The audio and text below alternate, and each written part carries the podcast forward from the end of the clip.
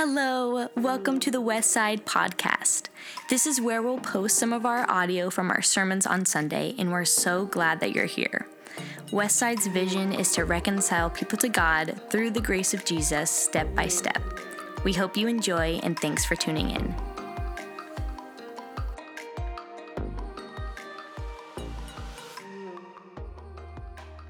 Man, just three more weeks here in Genesis and then on to Advent. Advent is always one of my absolute favorite times of year. Um, and so I'm, uh, I've loved this uh, Genesis series. I'm excited to have a couple more weeks here, but also very much looking forward to uh, a time of Advent together to get to uh, celebrate together as a as a church, as as a family, uh, the people of God, uh, getting to uh, focus our hearts in a particular way uh, in a season that uh, wants to draw us in a whole lot of other directions. Um, but for today, we are still in Genesis, and, and today's going to feel a little bit different. I want to with three more weeks in this Genesis series, it's obvious that we're not going to focus on a whole lot of uh, individual scenes at this point, but rather take some broader swaths. And, and what I want to focus on in particular. Um, it, as I have gone back through the book of Genesis uh, just these last couple of months, um, I have been struck time and time again at the, the portrait of faith that is conveyed all throughout. Um, I, I, think I've, I've, thought of Genesis uh, as a lot of different things over the years, and I am just so compelled uh, this time around. And isn't that great that it, it, as we come to Scripture again and again, like the way that God can um, renew the message to us. Like that is just a beautiful thing. And like for me, this time around through the book of Genesis, I've just been blown away by how much um, how much talk there is of faithful characters and, and what that particular faith looks like. Um, and so, what I want to do is, as we round out this the story of Abraham, Genesis 22, we looked at last week, and that's kind of the last big scene in the life of Abraham. We get the story of Abraham's death a few chapters later, but Genesis 22 really rounds out the Abraham story uh, for us. And what I I want to do is to take a broader, like like more of a ten thousand foot view of of his story, and then the way the subject matter shifts from the Abraham story to what follows. Um, part of what we should always be trying to do as as believers as people of the book as people who who want to read as a part of our discipleship read scripture faithfully we ought to be working to become um, skilled interpreters and, and faithful and, and just like better readers in general. And sometimes that involves taking a, a, close look at some very like specific details of the text. And other times it takes a, a stepping back and seeing how scenes are placed together. Genesis was a story that was put together so far after the events actually took place that it was it was a craft it was a book that was crafted a skilled editor put it together in, in a particular way and to see the way that those things develop over time and the way subject matters and themes shift over time it can be just as instructive as like a nitty-gritty detailed exegesis uh, uh, looking at one particular verse. So sometimes it's helpful just to take broad broad swaths uh, all at once. And so what i want to what I want to do is just draw out a couple of principles. We're not going to so much be looking at specific verses, but just a couple of principles from the life of Abraham and then moving forward as well. We've seen already in, in the life uh, and story of Abraham that he is by no means a perfect figure. Um, he, he's one who is inclined towards making decisions uh, when the situation gets tricky. He's inclined towards making decisions out of self preservation. Uh, we've seen this in a couple of different instances. When he gets to Egypt and he tells the lie about Sarah being his, uh, his sister, a, a, mistake that he repeats later on in, in the book as well. Um, and we've seen it in the, in the case of Ishmael as well. Hagar and Ishmael. Uh, him saying, like, I'm not quite sure. Like, God is definitely going to provide, but I'm not seeing it yet, so I'm going to take matters into my own hand. They're, those are just acts out of self preservation. Nothing um, on, the, on the surface that would. Um, be all that different than the way that we would want to approach our lives if we're if we're being honest just as humans trying to get through things but is is different than what God had called him to yet and yet in the midst of that backdrop uh, not always being the greatest character. Um, Abraham becomes, throughout the rest of Scripture, sort of this emblematic character. Like this, you want to know what faith is, you look at Abraham first. Like Abraham becomes the one that other authors of Scripture look to and point to as an example of faith. And so, uh, so we're going to get into Hebrews 11 actually a little bit. Sometimes one of the best ways to interpret one passage of Scripture is to see the way that another passage talks talks about it. We'll get into Hebrews 11 here in, in a little bit to see some of those details. But w- one of the things I find fascinating about the life uh, of Abraham is just how much time takes place over the course of the story and how few details we, we actually get. And it's a good reminder to us. I, I want to talk this morning about the relationship between faith and faithfulness. Faith and faithfulness, two, two concepts that we can uh, at times put in different categories Sometimes we associate faith more with this idea of belief in a figure, belief in God. And in our minds and in our approach, sometimes that just goes hand in hand with, well, I mentally assent to these things. I, I agree with these things about God. I say in, in my mind and in my heart, yeah, those things are true. And we call that belief. And while that is an element of it, there is this whole other realm of faith called faithfulness. And, and sometimes we put faithfulness in this other category, right? And say, well, I, I have faith and eh, I, I will get around to the faithfulness part. Some, some days are better than others. And that's, and that's true. But I, I think we should not be quite so, quite so quick to separate those ideas out in Scripture. One, because the very language of Scripture, both in Hebrew and in Greek, in the Old Testament and the New Testament, the words that are used for faith and for faithfulness are, are virtually interchangeable.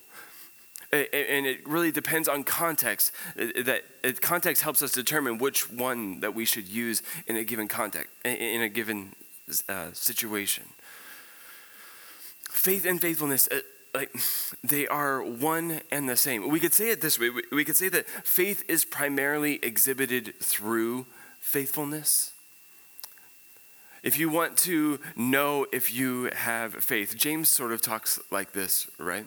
If you want to know if you have faith, you can see it in the daily lived experience of your life. A, a, a slow, steady, plodding along, faithful movement in a particular direction. It's not, faith is not so much about these major events. And with Abraham, we do get major events.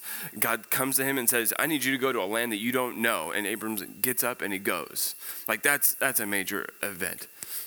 Like Abraham is faithful with this call to circumcision that, that God calls him and his people to. That, that is a major event. And, and we looked last week at Genesis 22 and the whole ordeal with, with Isaac and going up of the mountain. Like those are key things. And because we get specific stories about them, it would be easy for us to say Abraham's faith happens in those moments. And that is true. But Abraham's faith is not just relegated to those specific instances. I, am reminded of the hinge verse between chapter 16 and 17. The end of chapter 16 gives us this little detail Abraham was 86 years old when Hagar bore him Ishmael. The next verse, chapter 17, starts out this way when Abraham was 99 years old.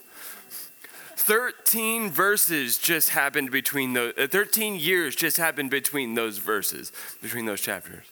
Ever wonder if Abraham, uh, talking with, talking with God after the fact, was just like, hey, I helped my neighbor a few times, like in there. Could we not have gotten like a little detail about like something, something decent from those 13 years? And not to bother you, but just like think about where you were 13 years ago. That is to bother you, actually. Yeah. What, where, where, where, where were you 13 years ago? That massive gap in Abraham's life just happens like, like it's not even, not even there. But surely there is a plodding along in the right direction.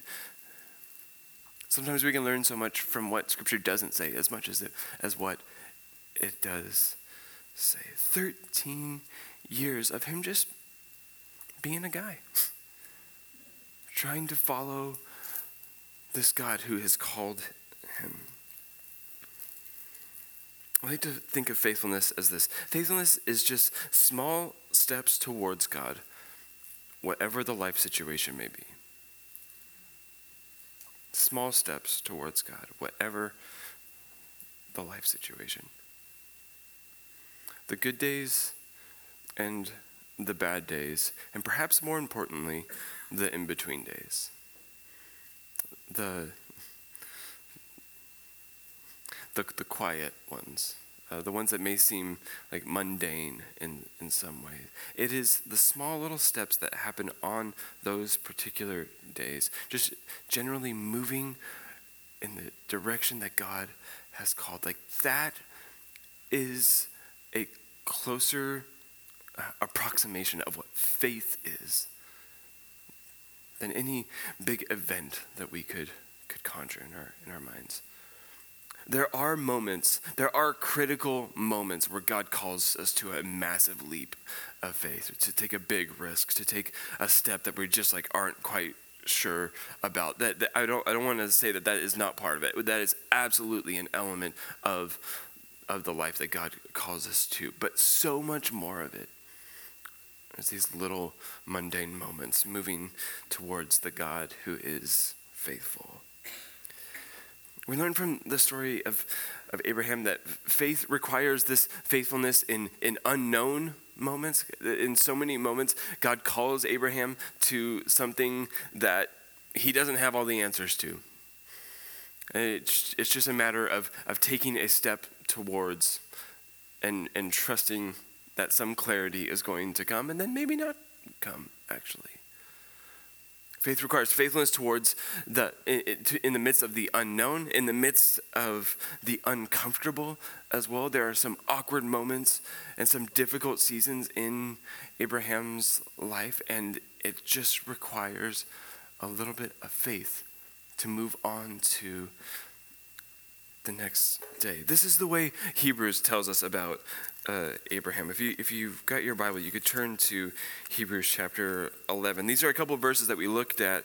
Um, a few weeks ago. I want to return to them and then expand our reading in, in Hebrews 11, just, just to get a, a sense of how are, how are the New Testament believers, the very first like people of Jesus on this planet, how are they thinking about this particular story? That ought to be instructive for us. Hebrews 11, starting in verse 8, says this By faith, Abraham, when called to go to a place he would later receive as his inheritance, obeyed and went, going off into the unknown there, even though he did not know where he was going.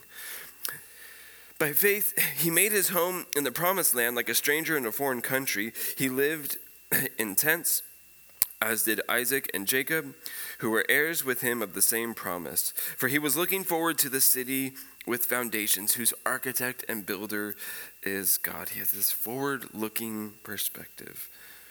And by faith, even Sarah, who was past childbearing age, was enabled to bear children because she considered him faithful who had made the promise. So fascinating that that is the detail that comes through. Like we could read the story, we could go back and read the story of of Abraham and Sarah. And what does Sarah do when she's told that she's going to have a child at old age? She laughs. She laughs because there's no way it's going to happen. You got to be kidding me, God. That is not going to take place. It would be like us to harp on that detail, right? Our mockery of God our, our lack of faith in that moment. But you know what happens just a couple later in, in the Sarah and Abraham story? When Isaac actually is born, she laughs again, but this time out of joy. God redeems her laughter. There's a, a laughter of mockery and there's a laughter of joy. And, and God says, I'm going to name your kid. Your kid's going to be named Yitzhak, Isaac which is the word to, to call out. It's another word for laughter. And now, every time you're going to remember, every time you call Isaac's name, you're going to remember that I turned your mocking posture into one of joy and fulfillment. And that's the detail that's the detail. Sarah's faithfulness is the thing that gets picked up on in Hebrews 11. God does not get hung up on our little fits of unfaith in the same way that we do. And we have to remember that his faithfulness is the one that is sustaining the story, not ours. And so from this one man, verse 12, so from this one man, and he is good as dead a real old man Abraham was at this point. He, as good as dead, came descendants as numerous as the stars in the sky and as countless as the sand on the seashore. And then look at the next verse here. All these people were still living by faith when they died. They did not receive the things promised. Now, just think about that for a second. They didn't receive the things that were promised. They only saw them and welcomed them from a distance. What a beautiful little phrase. They only saw them and welcomed them from a distance, admitting that they were foreigners and strangers on the earth.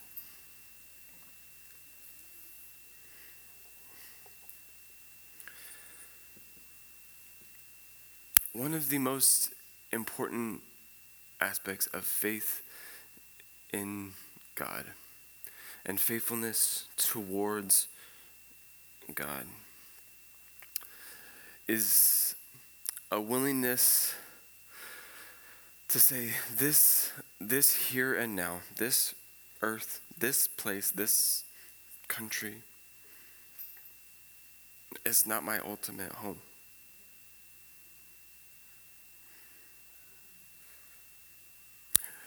there, there's a perspective.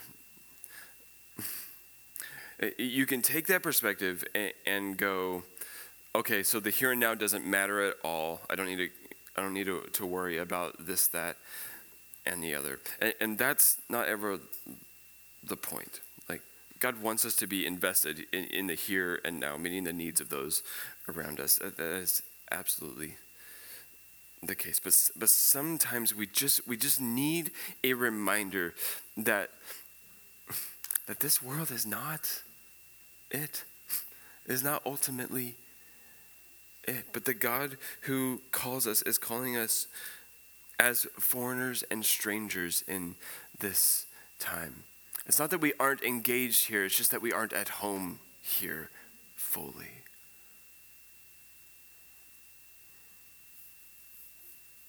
We need that reminder on hard weeks, right? That the, that the, the pains of this particular moment are not ultimate. Uh, and we also need it on good weeks um, because we, we fancy our successes a little bit too much sometimes. And those also are not ultimate.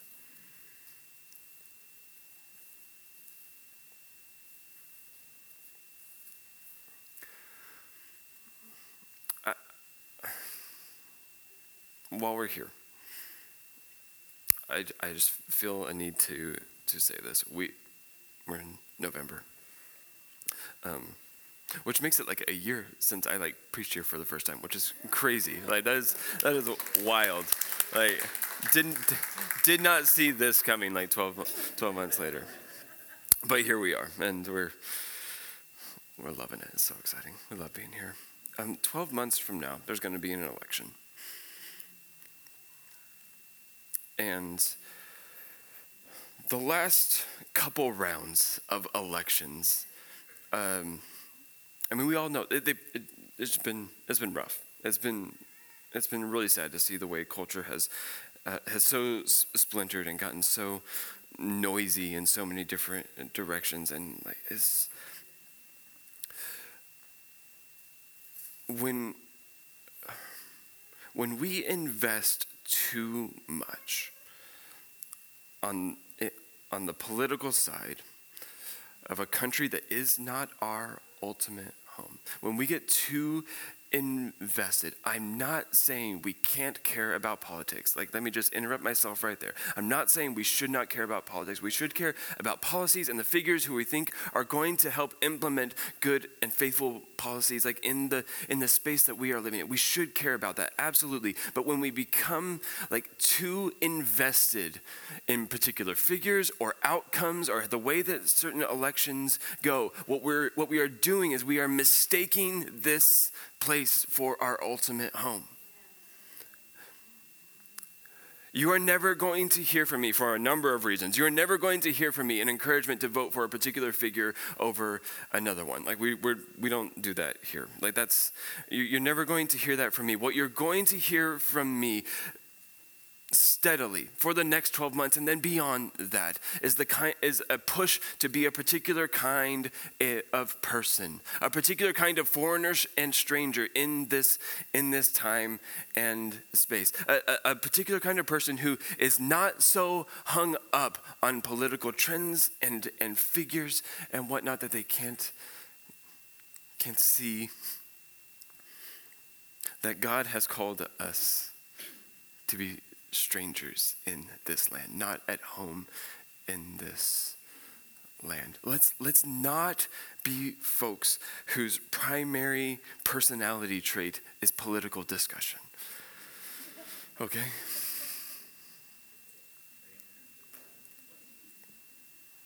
It's good to care. It's not good to get obsessed.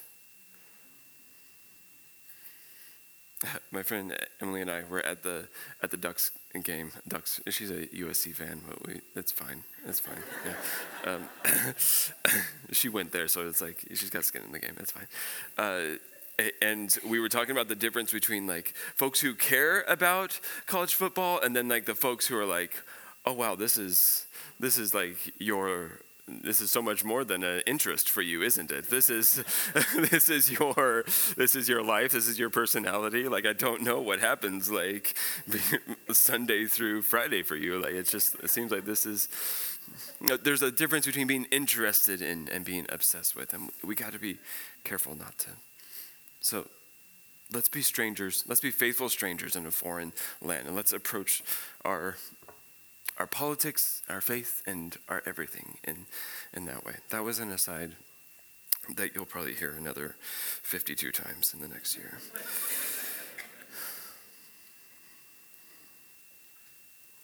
What I love about Hebrews 11 13 is this emphasis, this reminder that we're not always going to see the end result. We're not always going to see the thing that God promised to us, which is important because for us, there will always be a temptation to fixate on the promise or to fixate on the blessing rather than the one who gives that blessing.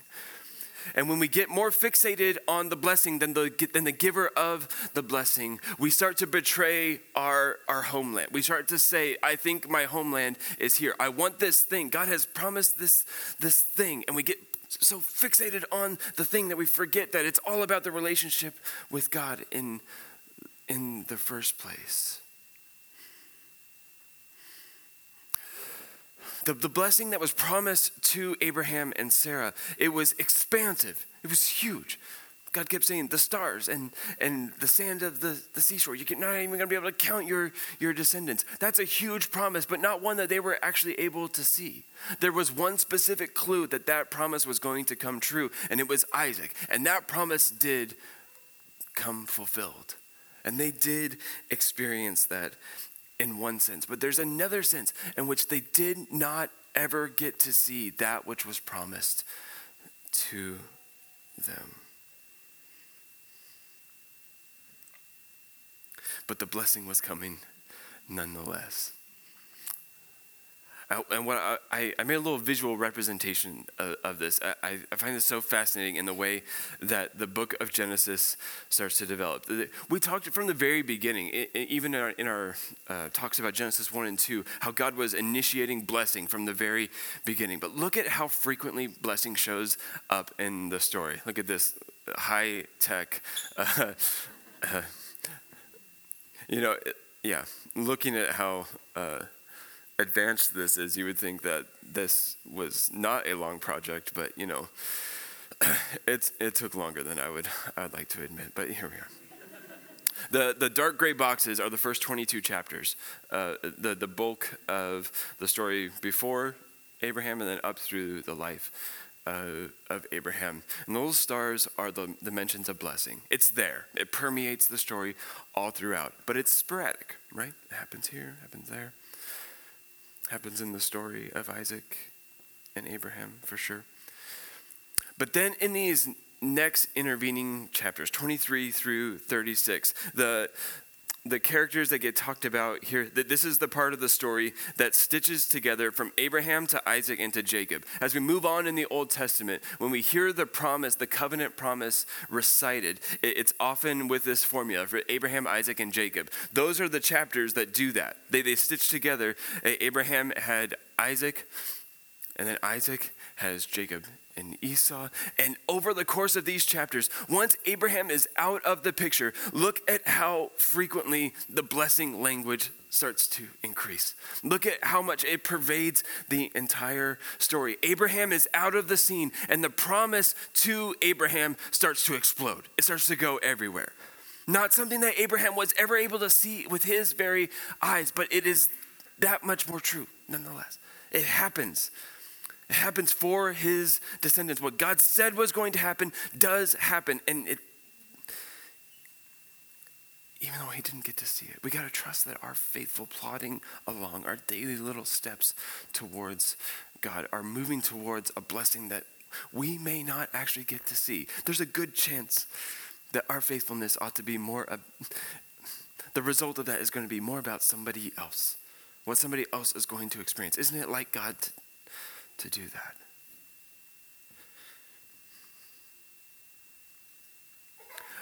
One of the things, as you read through these chapters, I have to say, uh, the characters don't get better. it's not like it's not that God goes like, "Oh, they're behaving better now and now I will bless them." No, it's not the characters getting better. It's not an improved morality. We see the same mistakes that Abraham made start to follow through in his kids.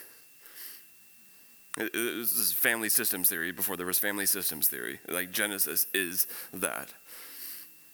We see his, his kids start to make the same mistake. We, we see Jacob be this deceitful person from the very beginning of his life, and then he ends up encountering deceitful people. Like a, the whole story it, it's not an upward trajectory of people getting better and better, but the, the God who promised is faithful throughout. God sticks faithfully with what he said he was going to do, even when our trajectory is sketchy at best. The, it's fascinating to me that as much as this is a story about the faith of people, uh, the only one who gets called faithful time and time again in the story is God. God is the one who is called faithful. Abraham believed God and it credited to, to him as righteousness. Yes, there was that faith element there. Do you want to know whose faithfulness was carrying along the bulk of this story? It was God's. God's faithfulness. Fascinating that Paul talks about the faith of Jesus in a similar way. It is the faithfulness of Jesus that sustains our faith far more than our own.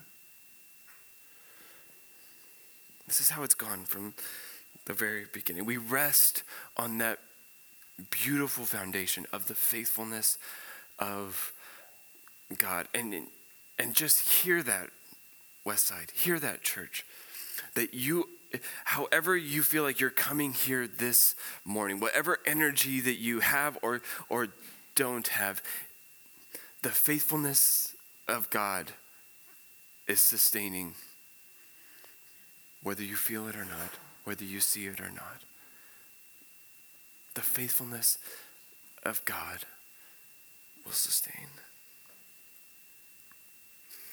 Can we trust our small daily steps of faithfulness? Can we trust that those are a part of God's bigger plan to, to fulfill his promises and to bring blessing to others? Can we, can we learn to trust that? a couple years ago, in a in a weird in between season uh, uh, of my own life, I called up a, a mentor from Wheaton. He had been a professor and just someone who had been very dear in my life. And just whenever things are a little bit, eh, uh, I, I always call up my mentor Dan, and we were we were talking through things. I was just like frustrated and trying to see what God was doing, and um, and he he said this. He, Dan was all about axioms. Uh, he was a he was a teacher of education, but also theology and everything. And, he's like, well, here's your axiom for uh, for today. He said, nothing needs to change for faithfulness to be present. And he was talking about my life. And we had this up on a little sign in our uh, in our living room, so we can never get too far uh, away from it. Because some, sometimes we get hung up on, sometimes we fixate on the blessing, and sometimes we just get to this like dissatisfied spot in life where we feel like something's got to change, and we're, we're waiting on external stuff around us to shift when the internal move towards God is really what is most needed. Nothing needs to change in our lives right now for us to be able to be faithful with the stuff that is in our lives right now.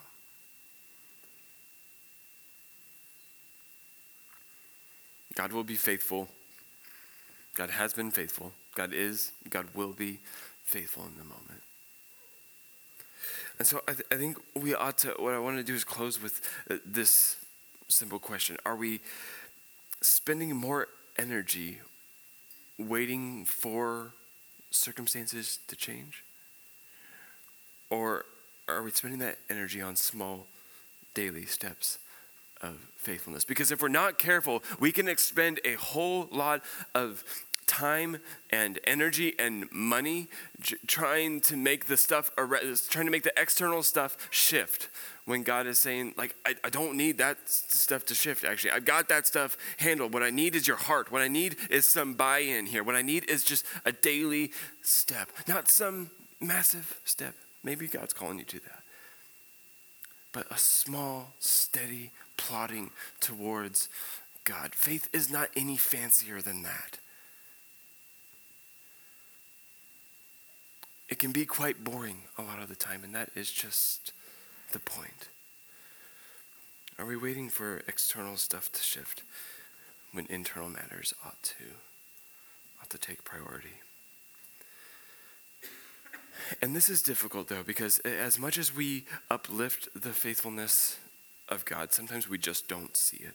Sometimes we we're just like we just feel lost and we're just like wondering where God is. And it is in that exact moment. It, the whole point here is that the, the posture of faith. There were so many, there were so many of those moments where where we don't really see Abraham and God interacting at all, where Abraham had to wonder, is God ever going to come through? And faith, brothers and sisters, is just that willingness in that moment of unknown to say,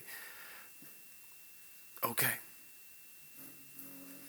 and to trust that God is going to come through the way He said that He would. Uh, I want to close. Um, uh, Walter Brueggemann is an Old Testament uh, scholar who's he's got a number of, uh, of prayer books, and uh, occasionally in my classes I'll open or close a um, a class session with one of those. And there's there's uh, a number here that talk about the, the nature of faith, and one in particular um, that I find particularly um, uh, fitting for this moment and for this passage and this set of, of chapters that we've looked at here today. Uh, worship team, you can go ahead and come on up as I read through this. This is a prayer entitled With or Without You. It's not going to be up on, on the screen, so just like maybe take a moment and just close your eyes and, and listen.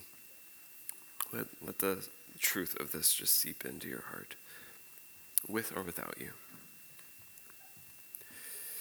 We tell these stories about being hungry and thirsty and frightened and angry and desperate. And then we tell stories about your food and your water and your presence. But the second half of the story does not ring powerfully true in our own experience, so much so that we find ourselves and our whole beloved community are often pilgrims in a barren land.